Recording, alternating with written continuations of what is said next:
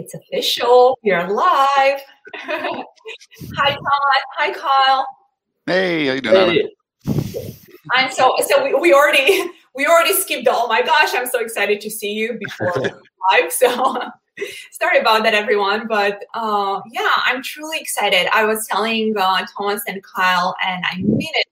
Uh, we only invited people on the podcast that we are certain are going to bring a lot of value to, value to you guys, because everyone is so busy. And, you know, when you guys take the time to listen to anything or watch anything on any social channel, I know we want to make sure it's something valuable. So, you know, with every podcast, we do our best to make sure it's filled with knowledge. And I know these two guys, uh, I personally am a fan. Uh, they've been doing this for longer than I have. So big fan over here. I'm so excited to have you guys. And just let's pretend there are a few people that don't know who you guys are. If you do like a quick introduction and tell us about you guys, that would be awesome.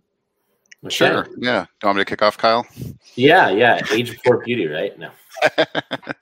Yeah, sure. Um, yeah. So I'm Thomas McMahon, as you can tell by my little name in the screen here, but um, I've been doing digital marketing since about two thousand twelve, uh, when I was out of college doing like S E O work and things like that. Moved to ClickBank about five years ago as an account manager. Um, we got to work with the platinum level affiliates and media buyers and like the BizOp, I M, vendors and sellers, um, and then moved into a biz dev role a few years ago over here to help onboard upcoming offers and affiliates to get scaled on the platform, things like that. And it's just been a rocket. So I've been very fortunate to be at ClickBank. Um, they treat me very well, and it's been a blast to work with people like Kyle most of the time. But, yeah. Most of the time. Most of the time, yeah, yeah. It's when we're doing work, it's fine. When I tell them about this uh, recent like true crime podcast or Um, a thing I heard about a cult. Yeah, yeah, that's that's what he's like. Not so much. So, um, well, so I'll, I'll jump in next. So, uh, my name's Kyle Kosteka, which isn't as intuitive as Thomas's name when you see it down at the bottom. It, it takes a little bit more. Um, it's nightmares for substitute teachers for sure. Uh, so, I've been in uh, digital marketing. It'll be four years coming up here soon, um, and I I kind of uh, fell into it on accident. So, I actually came from an accounting background.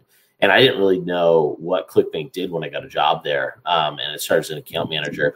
And I'll be honest, I didn't like it at first. At first, I was like, this is everything I hated about life. And we made fun of an accounting school. So, uh, but then uh, once I really got into it, I realized it was a, it was kind of a match made in heaven. And, um, you know, worked with pretty much every vertical um, while I was there, and ending with um, the top clients on in the health and fitness side. Um, and then even went and worked um, for one of the top clients for a year as a director of marketing.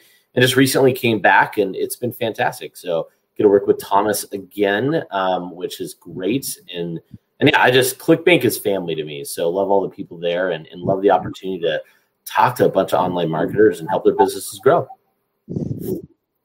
I which we get to do today. Yay. I know. I know. Guys, okay, so we'll dive in in a lot of the, uh, you know, the specifics, because, you know, there are a few things that we're going to go through, and I'll, you know, I'll let Thomas and Kyle there. But as you guys can see, uh, these brilliant guys actually work, and they, if not now, they did at one point with people like you guys that are thinking about becoming product owner. Um, and, you know, you guys know Maxo works super closely with ClickBank in the sense that we love a lot of the products. That's why when you go to the campaign page, you're going to see we have a lot of products, because uh, some of the product owners need payment processing, and we'll go through that as well. Why it's important to have payment processing, because if you're just getting started, you're thinking, well, I'll go to the bank and I'll figure out the mids. Uh, why would I need ClickBank, right? Why would I need a payment processing company? So we'll get to that in a moment. I just wanted to make a very short parallel that, you know, these guys are are actually connecting with people like you guys. It's not just me that, that have the pleasure of dealing with affiliates like you guys every day. Um, I'm excited to see how many people are live. Like, I, I'm looking at some of the names, and it's so early for some of you guys and so late. Like, I don't know, I think it's like twelve, the midnight. Uh, for Davish, it's like early because he's on the Pacific. So anyway, I appreciate you guys. It's so awesome to have you live. And uh, let's dig into it. We'll do we'll, okay. we'll go through the do's and don'ts. So um, let's pretend it's a slate. I'm an affiliate. I'm doing fairly well, right? We don't want to discriminate. It can be an affiliate that's doing uh, fifty K a day, an affiliate doing, uh, you know, five hundred dollars a day, it's still a great affiliate because he, that means he doesn't have to work a nine to five job. Um, and he's thinking, okay, I really want to create my product because the grass is always greener. We do all the work as affiliates. I mean, product owners just create a product out there and so easy, right? Uh, we do all the work. We create the ads. We have to bring in the emails. So I want to become a product owner. You guys, what do you think about three things that I should be doing tomorrow? Let's start with that. Mm, three things. Well, I also, I'll go first. I think the first thing you should do before you jump into that is define why you're doing it. So grass is always greener, but oftentimes people jump into, hey, I want to be an offer owner. And um, the reasons don't line up with reality very well. And they kind of get woken up by the harsh reality that, like you said, hey, there, you know, I'm doing all the work. Well, you're doing one portion of an offer owner's business, right? They have so many other things they have to worry about after they acquire a customer, which also takes a lot of work to get to the point that they could even have an offer that a, a customer wants to buy. And then what do you do after they buy it? So um, I, I just always think one of the biggest things is identify what's your goal, what are you hoping for? Um, if it's marginal revenue or do you want to have more money out of it? Well, what's the plan for more money? Is it just selling an objective product? Like what, what does that really look like? Um, and, and start defining and mapping that out. Um, I think sometimes people might find that it's not right for them when they do that phase, or at least they know what kind of offer owner they're going to be, which is a key component for success. Um, and we'll go and delve in that a little bit later, why so. But that's one reason I think I would just stop, pause, and clearly define what your goal is before you jump into it. What's one that you have, Thomas? Yeah, just to reiterate, like if it's a pure margin, like, oh, I want to get, like, you know, because the vendor owner gets all the money, I only get this portion of the commission. Uh, you're probably getting most of the profit margin as the affiliate, right? Um, for a lot of the scaled offers that we all know and love, right? They're giving away, if not all of the profit margin, um, or even some of, they might even be going negative to acquire the customer after they pay you, right? Um, so it's the, I, I would, what I would recommend doing first, right, is really fleshing out what is the offer that you're actually going to promote, right? As an affiliate, you, or excuse me, build. As an affiliate, you are, you have a plethora of options, right? You're spoiled with options and offers you can promote. Um, you know, you can tr- test one the next day, you know, try another one the next day. And it's, it's a cornucopia out there of top offers. And you just, you know, go by rankings and go by what Anna's giving you, by what, what we're giving you, right? um, when you build an offer, you've got the offer, right? And obviously you can have different hooks and angles to kind of split it, but to actually build it out um, and get it for off the ground, you've got all your eggs in essentially one basket at that point, right? To kind of get affiliates to promote it. And they've got a ton of offers out there too. Right. So it's really driving home what's going to be that unique hook for that offer and kind of what is that selling point. So if you want to start now, right, it's probably going through your top offers you've promoted as an affiliate, seeing what's converted really well, um, understanding why it's converted really well to your traffic and what type of traffic it's converting with, and really just fleshing out, okay, we're going to target this kind of demographic, this kind of offer, and this niche.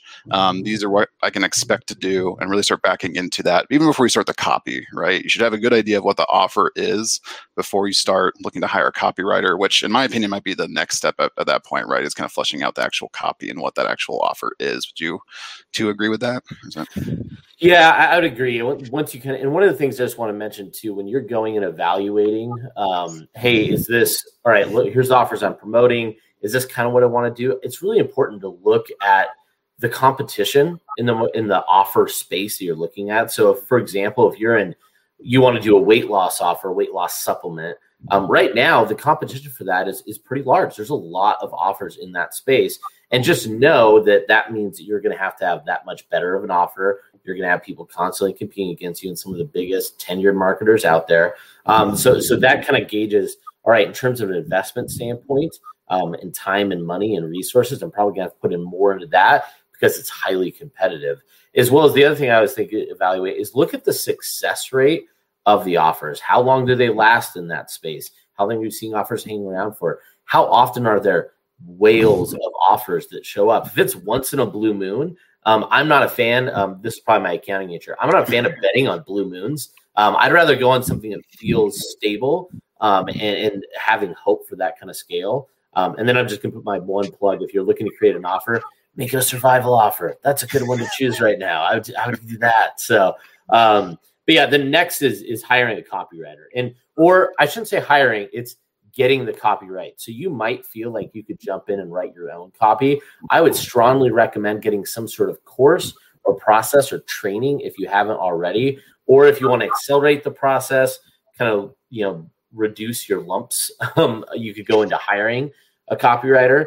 Um, which, you know, you really have to figure out what your budget's going to be, um, which is that, you know, I, I tell you this way, there's always a risk with hiring a copywriter. How much you spend mitigates that risk is, is all that happens. It's going to be smaller, but it's never a hundred percent guarantee if you're hiring and spending fifty K for a top copywriter versus spending two grand for a junior copywriter. You might actually still get just as good copy from the junior copywriter, but that is a much less likely scenario. Uh, but yeah, re- really important. And I'd actually even say I'd recommend, regardless if you hire or do it yourself, go through a copy training course um, just so you could chief and understand if your copy's good or not. Um, that's where a lot of people get burned is they don't really know if their copy's good. Um, and so it's, it's hard to understand. Right, um, writing top of funnel. Ad copy and things like that, an email swipe copy ends up being a lot different than writing, you know, a full offer mm-hmm. copy, right, from a V S L or long form sales lander page. It's a very different skill set. Yeah, yeah, and that's why it's it's much more formulaic. I think than you could get really creative with email swipes and top of the funnel ads, um, but when you get into long form copy, it's it's pretty formulaic. It's it's more of a structure and a talent than just a talent. So. We, you guys covered so much. So if you don't mind, I want to take some of the pieces and like unfold those a little bit because uh, Thomas, you said something that actually is super important. A lot of the product owners will give the affiliates most of their front end, if not all of it, right? So this is such an important one. Um, and I'll let you guys, you know, I would love to hear your opinion, but I see so many affiliates that are so used to getting high C P As. They think it's normal. It's okay. Um, but they don't realize the work that goes in the back end to afford the high C P A. So let's take a supplement. It's uh, sixty-nine dollars. You are getting a uh, hundred bucks, right? Or eighty, ninety. Anyway, let's just assume it's higher than how much a bottle costs, right? Um, so the product owners, uh, they have maybe an email list, right? Or they have um, media buyers on the back end that send email to customers. So they afford to uh, give you the high front end. Um, if you run on RevShare, you're used to getting one hundred percent, which means on the front end, affiliate get us all the money.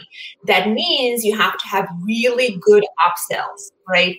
So I've, you know, I've seen it at least twice or three times now, only in the last uh, eight months when affiliates that became product owners started with a C P A that was too high. Even RevShare, I mean, this goes hand in hand.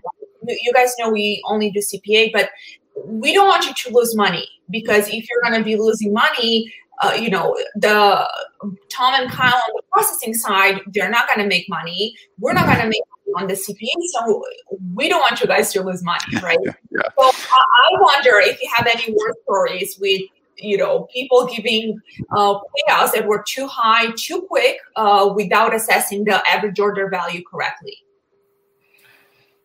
Yeah, yeah, I think that one for yeah, I mean, we I was chatting with a good friend of all of ours a few years ago at T N C before he was one of the bigger players in the space kind of thing. And he was asking me at a party, like, hey, I think I can pay a ninety dollar C P A and get a bunch more affiliates, right? And I asked him, like, okay, well, what's your lifetime value right now? He's like, I don't know, right?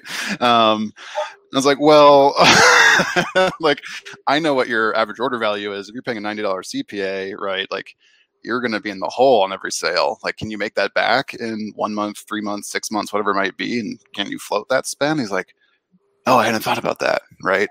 And it's that, and no, people don't, right? If they're not used to it. So it's that kind of good point. And like you said, right, the, like we've seen, obviously ClickBank's a rev share versus a C P A platform. Um, and what what's happening is people basically back into a C P A net refunds, you know, for their percentages. So you might have a one hundred fifty dollars or two hundred dollars average order value for these supplements, and they're probably giving on average sixty-five percent away to the affiliate, sometimes higher for certain affiliates, sometimes lower. Um, so you're getting these really good payouts to affiliates on these average order values. And yeah, the margins are razor thin, right? I know affiliates' margins are thin too, because Facebook's the real one making all the money here, right? But um, yeah, damn you, Zuckerberg.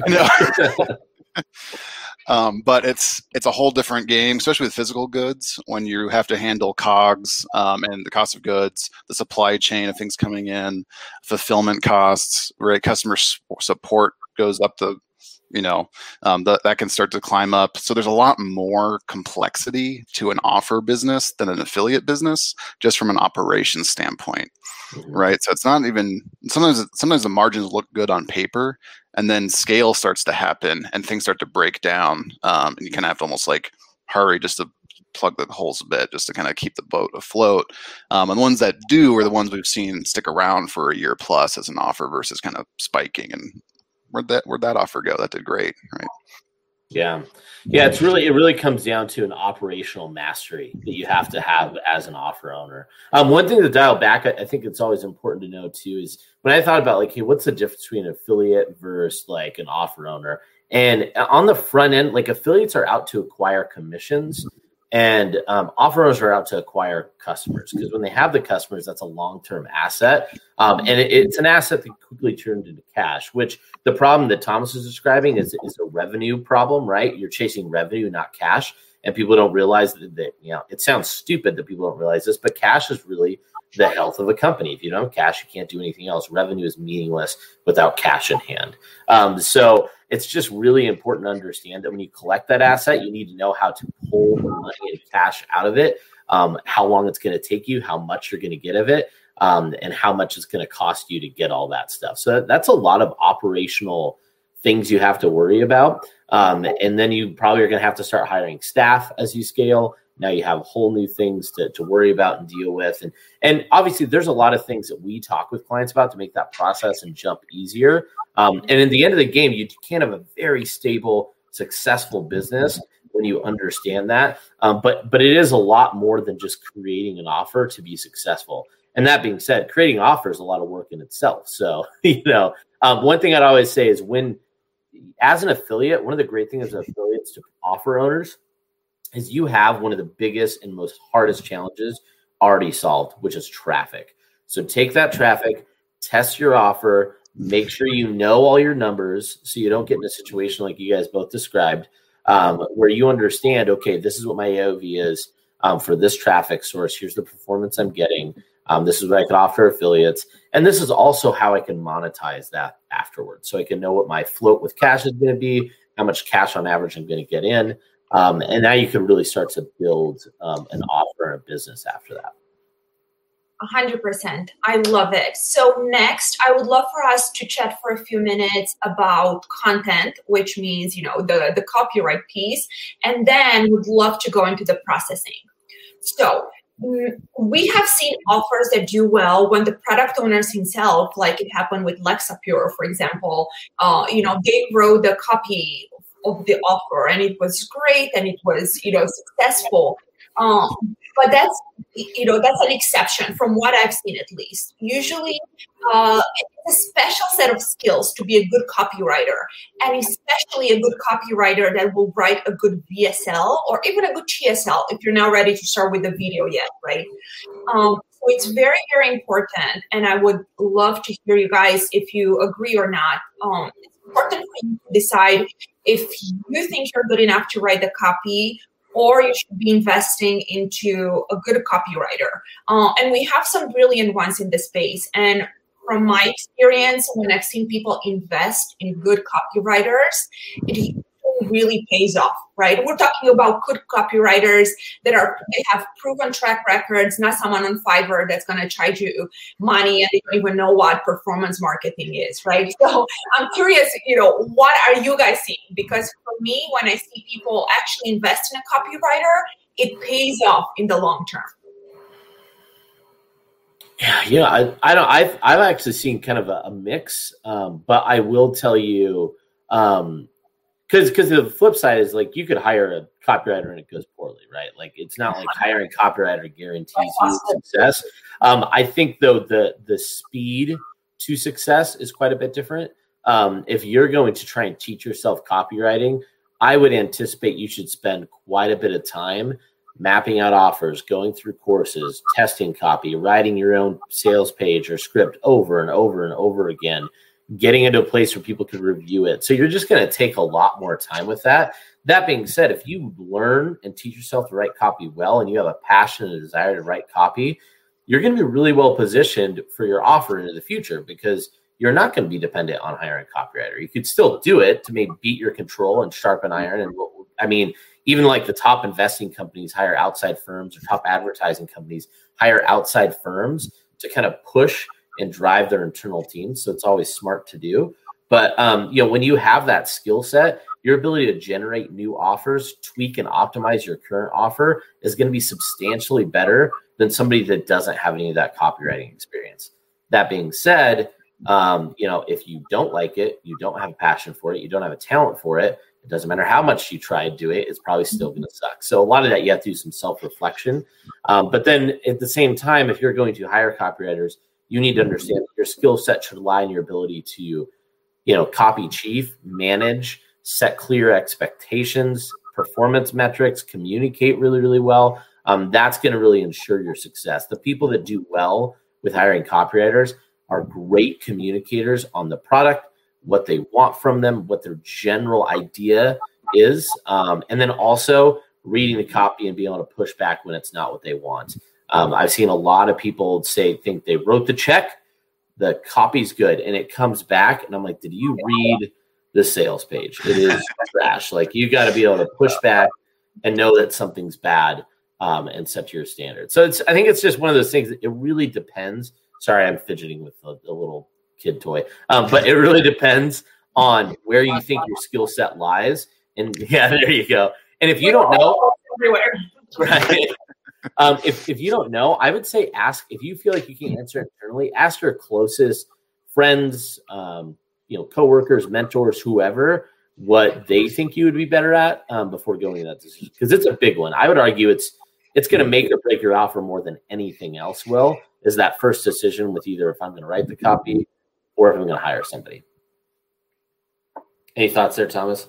No, I think you nailed it. Right, it's a it's an allocation of resources. Do you want to spend more time learning how to write it yourself, um, which is not a bad skill set to have by any means. It's probably, like I said, the most important skill set to have. Um, or do you want to pay someone to get you there faster? Right, like we like we saw with Emily Lark. You know, she's got a great story of having all these V S Ls printed out on her floor, highlighting parts oh, of them. Yeah. End, right, and it's like, and it took her years to get her offer off the ground. Right. Um, But I've also seen it take years when someone's trying to hire copywriters and they keep mishiring and misfiring on ideas, and, you know, and they were just spending, instead of spending the actual time to do it, they're just spending money to have someone do it. That still took, you know, a year and a half to two years to get a actually working offer off the ground. So there's no proven, you know, best way to do it by any means. Um, yeah, I hear what Kyle said, and stick with what you want to do and what you want to hire out for, then go tackle it. Mm-hmm. I, I think it's brilliant that Thomas uh, underlined exactly what I wanted to underline from what Kyle said, that it is possible. However, a big however is to put in a lot of work. And I actually wanted to uh, offer Emily as an example, because she was here talking to some of our MaxWeb friends before, and this is exactly what she say, shared. You know, how many months she's on learning and really getting into, okay, what is a good V S L? Should I be watching V S Ls all day if I want to create one? Yes, that's it. So it's possible, but you really need to prepare to put in a lot of work. So I'm so glad that you you mentioned that too. Yeah, I will just couch too. Like, I think a lot of us are talking about top offers, right? If you want to make like a top scaled offer, that's a seven, eight figure offer kind of thing, which everyone wants to do. But right, there's lots of offers that do very well, you know, underneath that realm that, you know, are great long-term steady Eddie offers, right? That make, you know, five figures a month, six figures a year, you know, multiple six figures a year kind of thing, um, that are still platinum level or whatever other awards that people give out, right? So it's, um, yeah. And I think in that realm, you have more room to play, right? If we're not talking absolute best and talking rest of the field, but still lucrative. And there's a lot of ways you can cut your teeth, and then your tenth offer you roll out might be the big eight-figure one, right? Because you're it's kind of that iteration step. But. Yeah, no, that's a great point, Thomas. I, I've seen that time and time again. I think we've lots of the clients we talk to that are the the O Gs or, or massive clients now. You know, they started with like simple digital offers that maybe made five figures in a year, um, and then they got to six, and then you get to seven and eight, and it, it's it could be a slow climb. But the other thing too is those offers could be repurposed. You could you know optimize. The, the assets don't necessarily go away, which is one really nice thing about the offer owner side is the collection of assets that you could build over time. Um, but I do think with that, it's always good to have a really long-term mindset when you're going to an offer creation. It it, it could be a bit more of a journey um, sometimes in the affiliate side of things. Absolutely. Uh, I was going through my notes because I didn't want to forget. I wrote down before we started, I was like, okay, so there are a few things that I really want to ask you guys. So um, besides the copyright, which was, you know, we are, that's important. I mean, if you're serious about this, the copyright. Uh, but I really want to spend some time uh, chatting with people about processing. Um, because as an affiliate, you don't really think about it, right? You're thinking, okay, well, I'll, you know, I'll, I'll go to MaxWeb and get processing. And you can. I mean, we do a lot. We're great, right? For as an example, uh, we'll help you if you're an affiliate. You can sign in and have access to offers, but we won't be able to help you with processing, right? So then the next idea was, well, um, can I get processing? Uh, I'm in the U S, right? I can figure out that our company. Um, many times the answer is yes, you can. However, that could be however, um, it's a lot of risk once because in performance marketing, a lot of our offers have strong statements, even if it's weight loss or health. Uh, performance marketing, uh, it's, I always think about it as aggressive, right? We're aggressive. We're very nice with the customers in the back end. I mean, if anyone calls, we'll refund. Um, however, a lot of the offers in our space are very aggressive. That's how we build the front end and the videos and whatnot. So processing is important because it's going to help affiliates uh, not have that huge risk. Um, but also what I've seen, and I'll let you guys tell me more about you know, your stories. I have seen affiliates that started, actually invested in the copyright. Uh, eight months later, they had a decent offer getting steadily fifty, seventy, one hundred sales every day on a constant rate, which is good. Um, and guess what? They did not plan for enough processing. So they got a call from their uh, processor saying, well, why are you selling so much through this mid? Uh, your agreement is, you know, X sales a month. You are doing way too much. You can't do that. We're going to close your mids down, which means you can't sell anything. So processing is very important. I mean, you can do it on your own if you have the knowledge and experience, uh, but you go to uh, a platform that can help you do payment processing. They already know how to do that, right? You have a relationship with the banks, and you know, Thomas and Kyle, you guys can speak more on the processing side. And you know, I'm sure you have friends in our space that do both, right? They'll have the offer on ClickBank, but they'll also do some processing on the side. Uh, but these guys have been doing the have been playing this game for a really long time. Yeah, I mean, what you're kind of highlighting there is Any, basically anything in direct response is going to be regarded as high risk merchant processing, right? Um, to any of the mids or kind of things out there. So, you know, the, a common mistake we see is people get launched on Stripe, for example. It's easy, it plugs in, it's cheap, um, you know, relatively, and it rolls out pretty quickly. The pr- issue is that Stripe is going to regard almost any direct response marketing campaign as high risk. Um, and there's a lot of nightmare stories out there of, yeah, scale hits, like Anna's saying, and then um, merchant processing gets locked up, right? And they stop it and they hold money. Um, I've heard of rebills getting canceled, right? Like, you know, six figures in monthly recurring rebills going, they'll just lock it up, right? Because they don't know, they don't necessarily know what you're selling. And, you know, unless you're a very large company doing eight, nine figures, right? You're not, you don't matter to them as much, right? So they're not going to take the time to really vet it. They're just going to cancel it. Um, and that's the thing. It's kind of like ho- it's kind of like web hosting. It's not a problem until you don't have it. um, and that's where, yeah. and that's where affiliates can get upset too, right? You probably don't even think about processing as an affiliate until you hit a C P A cap, right? And it's like, oh, we hit our cap on this because they're bal- they're mid-balancing, right? And that's where I think Kyle and I would both agree, and probably Anna too, right? It's like, if you're new to the offer space, make it as simple as possible on the operations front so you don't have to think about it, right? And that it just works, right? And that's where things like, to plug ClickBank, right? Um, we had a vendor the last two days, a single offer did over one million dollars in sales per day, right? On Sunday and Monday. Um, Unless you have an amazing long-term relationship with your banks or mids, you're not going to be able to do that. Right? um, you're going to have to have that spread out across a dozen different mids, right? Um, maybe even more, to kind of like help balance that and trickle that, which is a nightmare. Yeah. So it's like, yeah, so it's, I, I would just say like use something that works and is simple and is trusted. Um, and then, you know, if you want to diversify later, it's a lot easier to layer things in at that point than be scrambling because your hair's on fire and you have to all of a sudden find new mids or find new processing and move the offer around different places. Yeah. And even having that like back channel stability, because, you know, we've heard time and time again, even from established marketers, as they diversify and run into so many processing issues, um, you know, it's, you never really know how a bank is going to behave. Um, when you're not, as Thomas said, big enough for them to really care, you're kind of just a number on a spreadsheet somewhere um, that that someone's probably algorithmically going to handle and take care of. Um, so so that that creates a huge weak spot in your business. So yeah, finding something early on when you pick that stable source that you know is going to take all those headaches away allows you to focus on the parts that really, really matter. Recruiting affiliates, creating an optimized offer, the marketing side, which is hard enough um, that you, you don't want to necessarily add in all those additional things. And I tell you too, a lot of the benefits of having your own mids come at scale anyway.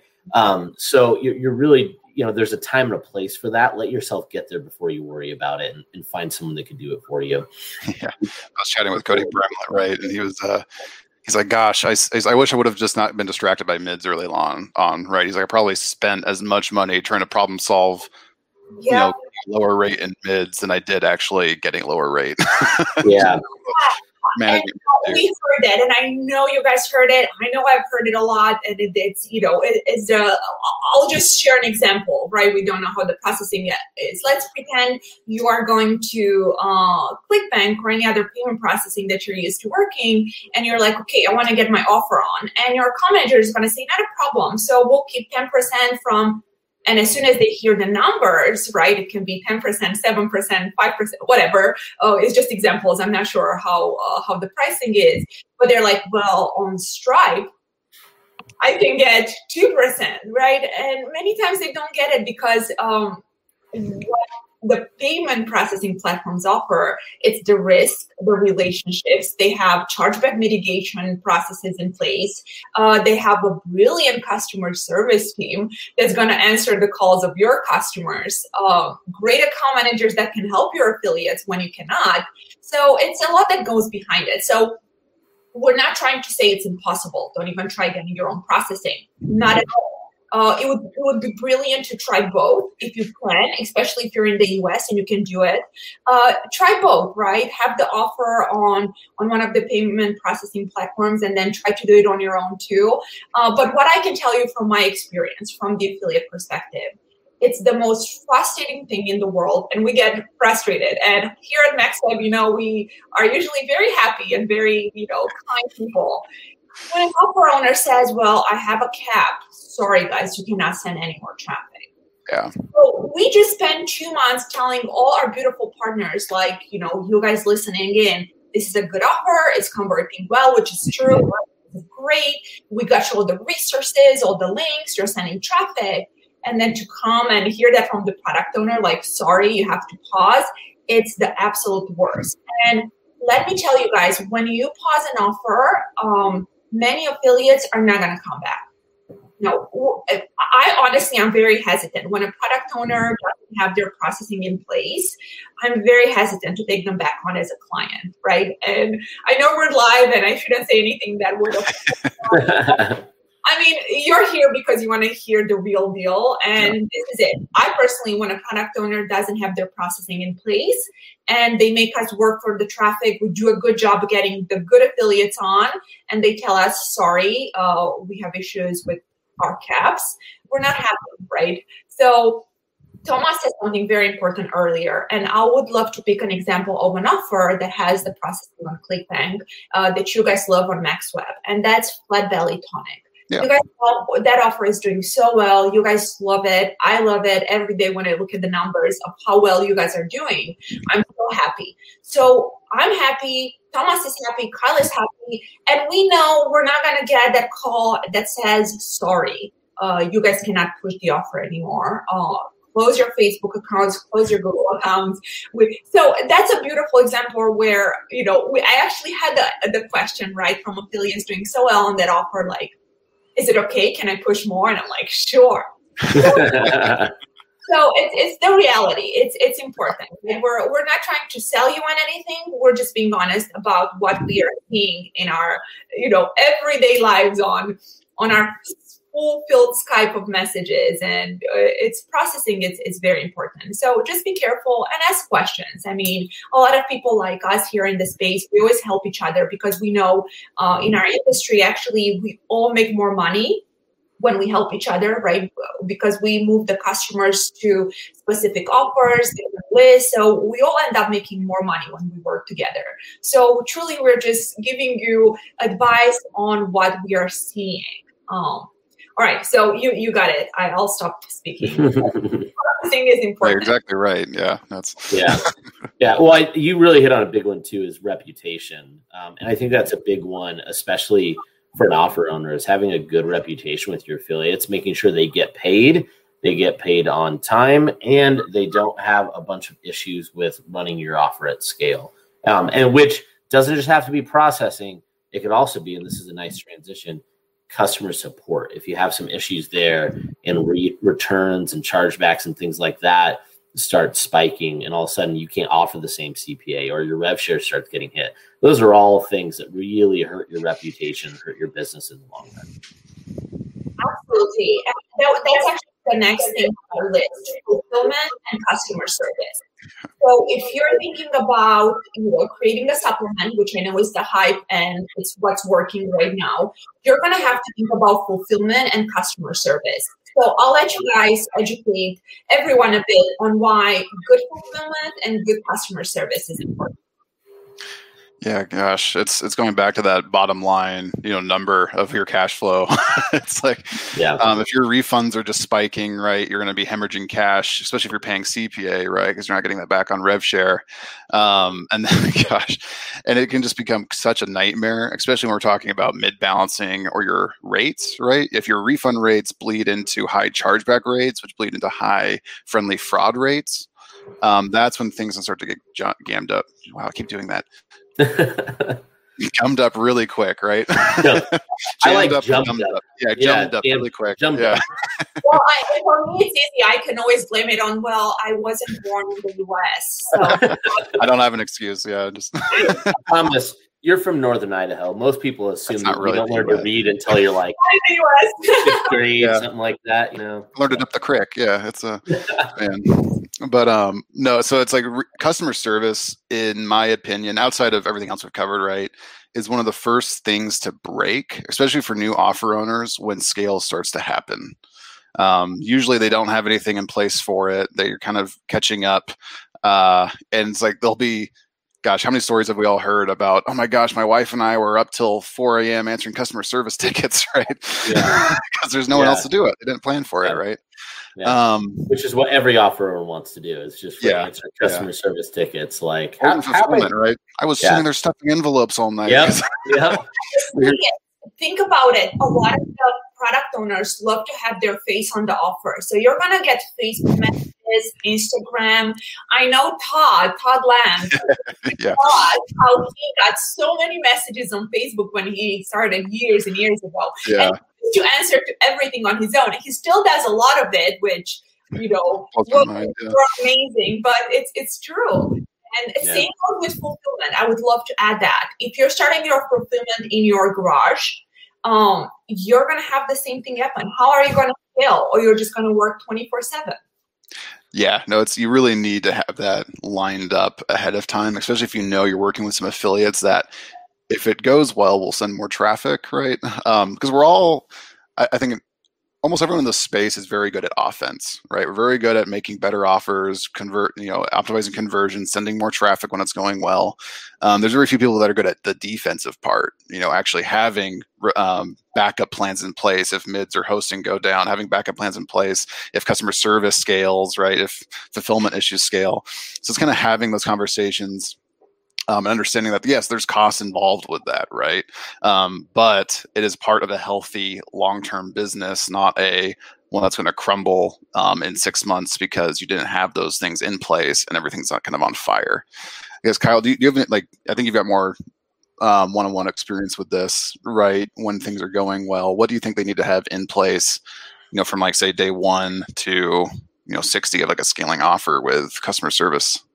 Yeah, I mean, customer service, one, just being able to, you want to be able to have a process where you could unlimitedly scale. So quickly be able to hire and bring on more people. And one of the biggest things with all of this is a term that I don't think is often used in the affiliate space when you're first starting up, which is S O Ps.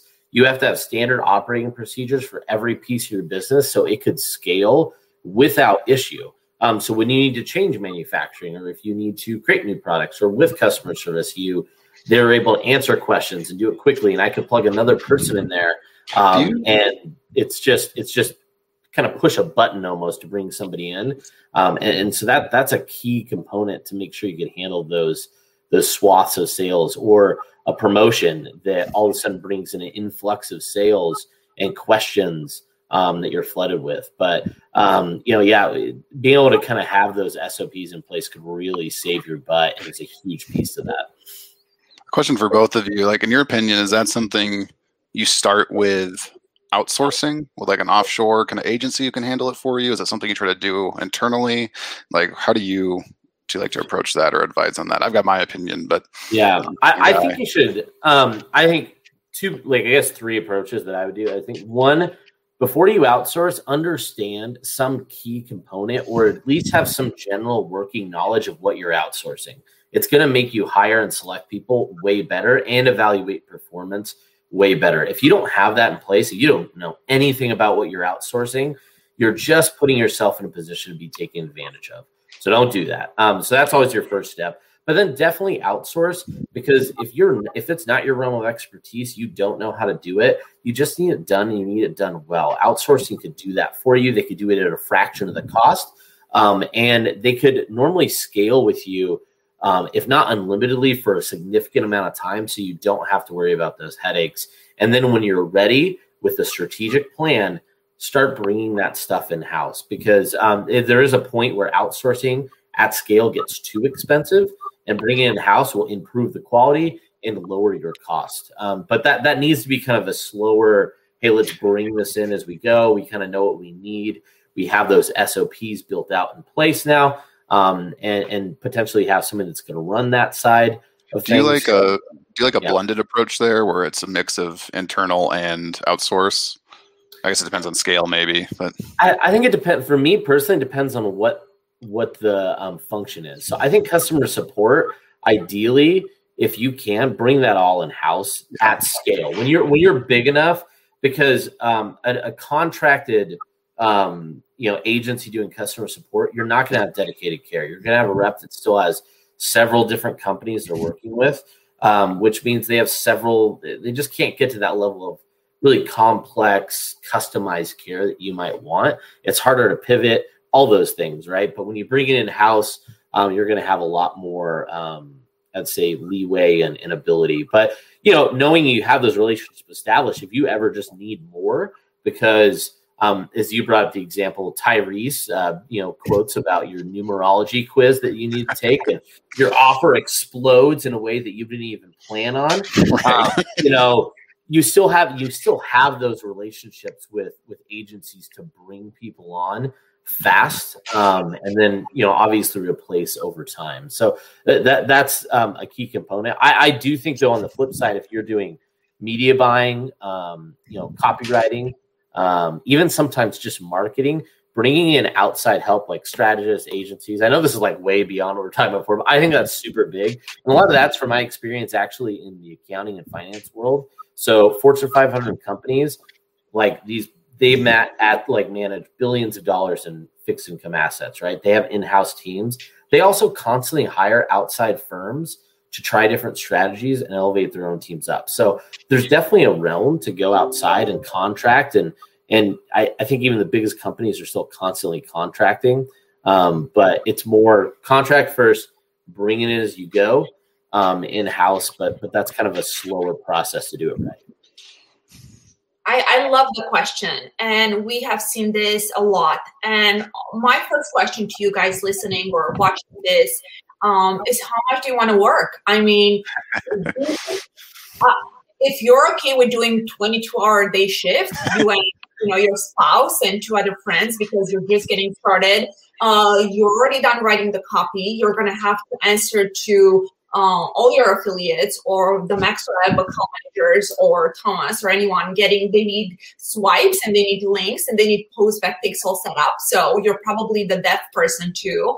Um, you also have to do everything else. It's going to be a bit tough to answer all the calls, uh, reply to all the emails. So if you're just getting started, you really have to be honest with yourself. I know you're a brilliant person. You probably have a high E Q, a high I Q, um, but it's so much harder than it looks. Uh, you know, all of us work a lot. We are used to that, uh, you know, level of like craziness and stress. But if you want to be successful, you need to do things right. And if you're not ready to put in twenty hours days, maybe have, maybe you love your life and you don't want to die young, right? um, definitely look into options. There are so many good options on in our industry, specifically for customer service, um, that can help. Great, great, you know, people that are doing this all the time. And then I one hundred percent agree with Kyle. Once you have a beautiful offer, you're comfortable, you have your customers, you are going to afford to hire someone to do it in-house. But chances are from your first month, even your first year, you're not going to hire two full-time agents. I mean, that's a lot. That's your money of pay- paying your fees, right? So you have to really decide what you want to do first. So I agree. Um, outsourcing, especially when you're getting started, it's a beautiful idea. Uh, but then when you're growing, of course, you want to have agents that know and love your brand. Yeah, I don't even know if I, I don't even know if you even start thinking about bringing stuff in house until you're in the eight-figure range in annual revenue, honestly, um, for for customer support. So, um, but yeah. I think that's a great summation, Anna. Yep, absolutely. Um, so the other thing I had on my list here, which is very important because good affiliates and, you know, uh, those, uh, those are the guys watching. Um, we don't really know how much fraud is in our industry, right? So I had fraud underlined here. Um, fraud. So what that the, what for product owners, this is a big one. Uh, because you're going to have affiliates that are not as honest and wonderful as you are. Uh, there's so many shady ways in getting bad traffic and with, you know, name it. We're, we're going to name the ugly ones, stolen credit cards, bots. You're going to find ways of getting false customers, uh, which means they're going to have a lot of refunds, a lot of chargebacks that are going to hurt your mids. And also if you're paying C P A, you already paid that to your affiliates, right? So fraud is a big one, and this is important, and we really want you to know when you're moving forward, you have to be very careful who you're going to work with, right? So I don't know if you guys have, I'm sure you have, what am I talking about? Uh, why is fraud important to product owners, and why you have to be super careful with the affiliates you work with? Yeah, um, I'll start, Kyle, if you like. Um, it's so f- fraud um, is the most important metric, if you will, to like the card brands, right? Visa and MasterCard and like things like that. Like your fraud rate on those is, you know, chargeback rate is super important too, right? Chargeback and fraud, but fraud is the most important. Um, if your fraud rate is getting out of whack, that's one of the fastest things that will get you shut down on like being able to process Visa, for example, um, or just a mid in general across the board. So handling that is very, and in the, in the area for risk, it's, it's like is it one percent of one percent? Um, it's like what, where it's one percent of transactions on Visa, for example, have to be, you have to have like less than one percent fraud coming in. Mm-hmm. The yeah. hard part, like Anna said, is right. There's a lot of real fraud, right? People testing stolen credit cards, kind of things like bots, things like that. The other really hard part to manage is friendly fraud, which is simply I bought a product, um, I and you know, and I forgot about it. I'm going through my credit report, and I'm going, I don't remember what this charge was. I'll just charge it back. Or I'll just tell Visa or MasterCard or American Express, whatever that. I don't know what this charge was. Get rid of it, kind of thing. They count that as friendly fraud, quote unquote. It's not a chargeback. It's not a refund. Um, and it it really affects the rates. That's what most of the fraud is, right? It, yes, some things can go south and like a bunch of stolen credit cards can come through. Ideally, you're working with a something like ClickBank or MaxWeb, right, that can help mitigate some of that by using Count on the back end or other fraud mitigation softwares. Um, but the friendly fraud, uh, friendly fraud part is one of the hardest things to mitigate. And that's also where customer service can come in, right? If you have proactive customer service and good email ascension um, after, you know, kind of outreach, which could be through S M S, it could be through email, it could be through customer service calls. If you have good proactive outreach, you can actually get in front of a lot of issues that might have happened and become a chargeback or refund or fraud. And that's that's what people don't often understand is that um, you might see something come through as a refund and then all of a sudden it hits as a fraud dollar later, right? Because they're kind of getting reported differently. So one transaction could almost double ding you in a way, right? It could be a chargeback, it could be fraud, it could be refund, it could be fraud, it could be just a sale. And all of a sudden the fraud hits and the refund happens later. Like there's lots of ways. Like we have a whole risk team at ClickBank dedicated just to trying to mitigate friendly fraud, right? Because it's the most impactful thing to like the bottom line um, of our merchant processing gets, right? So. Yeah, yeah, it's it's it's the quickest path to te- like it's the fraud is one of the biggest risks towards your cash as a yeah. business. Your ability to receive cash and take cash from your customers. So, um, and Tom's is definitely right. Like I think um, the one we spend more time talking about with our clients happens to be with a friendly fraud, but a lot of that is because we've invested so much time, money, and experience in preventing all that front end fraud that you mentioned, like card testing, bad affiliates, you know, we're not even getting into the spam side of things, which is also a form of fraud. Um, so that's where, where trust really matters and making sure that either one, you're, you're working with partners that are vetting affiliates. Um, they're, they're making sure that, you know, they're tracking when that stuff starts to happen. So they kick off the ones that might have, you know, maybe passed their initial vetting um, and keeping you getting good quality traffic and working with good quality partners. Um, and, and, you know, that's, that could be just such a big challenge early on. It's getting the wrong affiliate. And like you said, they could wreck your business because you just jack up a bunch of fraud. The second piece, and just I Thomas spoke very eloquently on the friendly fraud. The one thing I always like to plug in there um, is friendly fraud tends to be more of a product delivery issue than a, a copy issue. So it, it's entirely back end. So you have your preventative fraud on the front end at the order form, which is software experience, um, and vetting. And then you have for the friendly fraud, which is really a back-end product delivery process. Um, and a lot of people starting out when they're creating their own offer, they think a lot about getting people to buy. They don't think a lot about what happens after they buy. Like, yeah. How, how am I giving it to them? Do they, do they know what they're getting? Do they feel stupid after what I just gave them? Um, those are all things that are really going to hurt your fraud numbers. I will say, I, I do think the copy comes into play when the product deliverability and experience is not up to par with the copy's promising, right? Because um, yeah. you're overselling at that point, and then your product comes in, it's like, wait, what is this, right? We saw that a lot a few years ago in like the low ticket um, biz op space, right? It was like these super aggressive compliant claims, but they were aggressive and the net impression was, you know, very little work for a lot of money. Then you get into the back end course and it's like, it's impossible to tell what's going on. There's just a bunch of affiliate links everywhere, right? So it's like the product quality was really low. The promises were really high and it just almost immediately created issues across the board. Yeah. Yeah. So if you're going to make big aggressive claims, you better deliver a big valuable product. Is yeah. kind of what I'm so glad you mentioned that because that was a thing I really wanted to touch base uh, upon today. So uh, we're in the performance marketing space, right? We're going to be aggressive with our claims, but that doesn't mean we don't have to be decent people. Uh, and, and I really believe this. I mean, uh, you know, you'll go on MaxWeb, you'll go on ClickBank, you'll see we have a lot of like super aggressive offers, right? But that doesn't mean you cannot, as a product owner, uh, really offer value to your customers. At least make sure you're present. If someone calls, make sure you pick up the phone and you chat with those customers.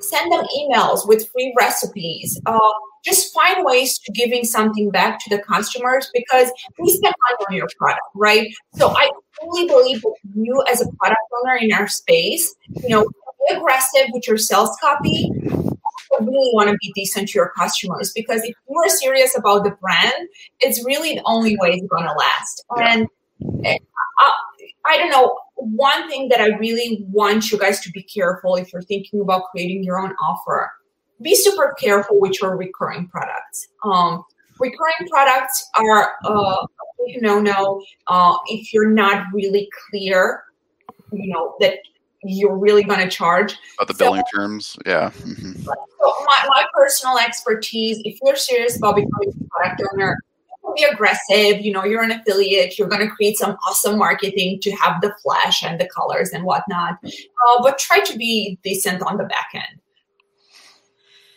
Yeah, one hundred percent. That's gosh. So you got, you really have to deliver what you're going to sell. You know, if, if you can't even get in that ballpark, um, you either need to elevate your product or dial back your marketing. Um, one of the two, because if not, you're going to get burned eventually. So especially with continuity. Because one thing we didn't say, like, if they buy the product once, that's one instance of, of fraud, chargeback, refunds. If it's a reoccurring subscription, they bought it once, but they paid for it five times, that could be five instances of um, friendly yeah. fraud, which is going to make your business go kablooey, and it, it's just so hard to fix. And the issue there, right, is that it all piles into the month where they issue those chargebacks or kind of, yeah. right? So like if, if you sold, if this has been selling since January and it's now April, right, you're going to have three or four billings land in April against your sales for April, right? So it's like yeah. the denominator gets really in a negative against you pretty quickly if that starts to happen on a consistent basis. Yeah. And trying to fix it is, uh, because even what you fix today is you're still paying for the problems from yesterday, yes. you know, so it's, it takes, it's really painful. X plus months just to get out of it. Yeah. It's like, that's yeah. all this gray hair in my beard. It's trying to that's mitigate that. Well, offers, I yeah. on mine. So, well, I, you're not going to believe this, but we, uh, we've been doing this for an hour, uh, three minutes short of an hour. I know. I looked up and I was like, oh, we have a good half an hour here and we have a good three minutes left. So, uh, wow. Uh, that just means we have to have you guys again. Um, you have to commit live this way. I know for sure it's, it's settled. So okay, you're coming back, right? Yeah. I mean, sure. yeah. The commitment is live. Um, I would love for you guys to just share, um, one big takeaway. I mean, from all the podcasts, if someone is tuning in or, you know, they're listening through and uh, going to the end of the podcast to see like the last few minutes, please tell me what should they take away from our chat? Just the big takeaway. I'll let you guys uh, each go ahead first. I don't know. Thomas, Kyle. Okay. I guess I'll go first. That's fine. So, um, yeah, I, and the big takeaway is one, um, if you want to go and create your own offer, fantastic. Slow down, find what you know you want to do, what you can do, and try and outsource the rest. Like really keep your your focus narrow um, when you're – because like once you have a product, there are so many more distractions that enter into your world. So just really keep things simple and focused on what you want to do, what you need to do, outsource the rest. Yeah, um, for me, it's right. Get really clear on the why you're doing it. You know, um, I've seen a few different people build out an offer from being an affiliate, and they'll shut down the offer and just go keep doing the affiliate thing at a bigger scale, right? So it's like, um, yeah, just get really clear on why you want to do it. Understand the pros and cons. There's a lot of great pros of having your own offer, right? Like we've discussed, um, just a, it can be a lot longer road to hoe to actually get there than people realize. Um, so it's a trade-off if you want to double down on what you're already good at, or if you want to kind of branch out and diversify and kind of change and shift your business model. I love it. Those are great ones. And from my humble opinion, if you're thinking about this, and I probably told you, a lot of you guys this, uh, don't break or change something that is perfect. So you are very good as an affiliate. If you like it and if you enjoy it, right? We're not talking about you hating your life while you do affiliate work. If you actually enjoy it and you make beautiful money out of it, why really think about, you know, being a product owner? So the grass is not always greener. So, you know, it's not that we don't encourage you. We have definitely seen people succeed with the transition. You know, I know you guys have, I have, uh, but just really ask the whys, as Kyle said. That's That's a big one in mind. For sure. You guys, uh, do you want to add something else? I, I was just going to say, if you ever want to get a hold of Thomas and I to talk more about, you know, offer creation stuff, or, or you're looking to say, hey, you know, I do need some processing and I want some of that headache taken away for me. Um, you know, reach out to, you know, me via social, um, you know, through Facebook. Um, I don't really do, well, I don't, yeah, Facebook's good. So just Kyle dot Kosteka. Um, and then also Skype, just Kyle dot Kosteka. Feel free to reach out. Um, we can have a call or answer some questions and see if we can help you out. I love it. And what we do after the call, we actually have uh, the live is going to be on Facebook as a beautiful video post.